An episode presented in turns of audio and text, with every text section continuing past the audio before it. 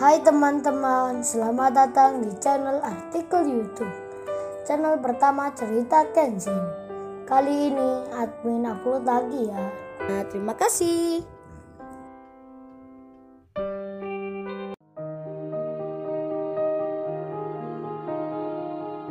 Kisah pemuda kaya, anak bos besar, pemilik 73 perusahaan yang menjadi cleaning service. Episode 99, bagian pertama. Rena yang duduk di bangku kelas mejanya sendiri. Setelah mengetahui isi tulisan yang ada di dalam bingkisan itu, hatinya langsung menjadi tergetar secara tiba-tiba.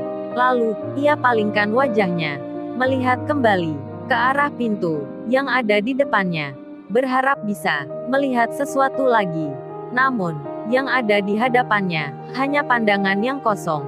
Jejak yang tertinggal hanyalah sepi dan sunyi.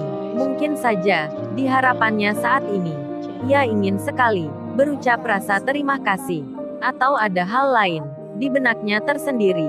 Angin pagi yang masih terasa setelah semalam hujan begitu derasnya.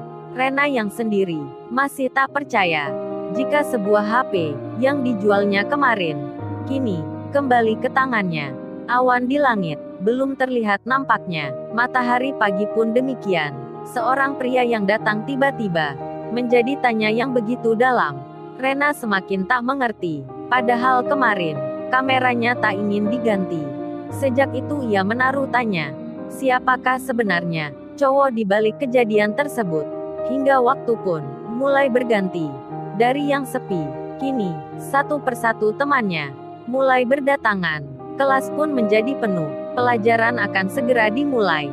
Sejak saat itu, laki-laki yang ada di kelas lain, yang belum diketahui namanya, menjadi tanya tersendiri di hatinya.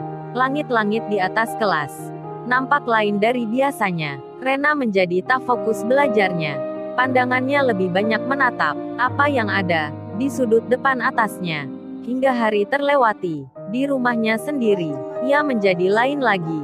Tak biasanya yang dibaca hanya secari kertas kecil itu.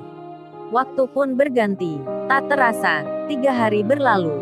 Kenshin dan Rena tak juga bertemu sampai pada saatnya akan menginjak di bulan ke-8 di mana di setiap sekolahan biasanya membuat acara. Tak berapa lama kemudian, hari yang ditunggu pun datang.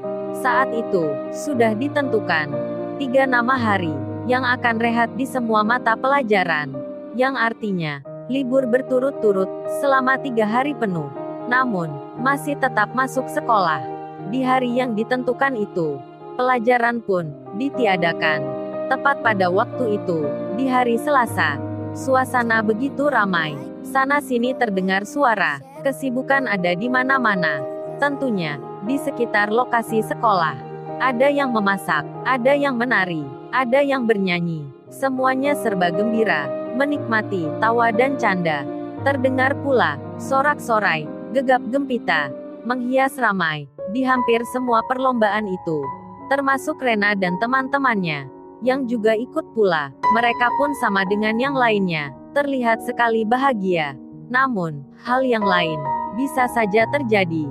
Tak seperti pada umumnya, di sela keceriaan dan kebahagiaan itu. Ternyata, ada satu pemandangan lain yang tak biasa untuk dipandang. Diceritakan, dari atas lantai dua, Rena dan temannya yang sedang melihat perlombaan tenis meja antar kelas di lapangan tengah. Ia begitu menikmati suasana yang ada. Tak luput pula, mereka pun bersorak-sorai, memberikan semangat ke temannya. Namun, di sela cerianya hal itu, tiba-tiba pandangan Rena tak sengaja teralihkan ke sebuah sudut kolong kecil yang ada di belakang musola.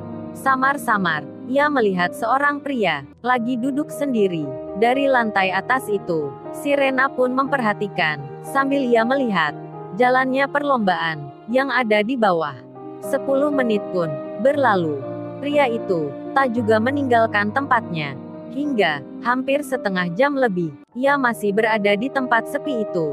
Dengan sebelah tangan yang memegang sebuah buku. Rena yang melihat dari jauh. Ia kemudian menyimpan tanya, siapakah dia itu ya? Kok kagak ikut perlombaan?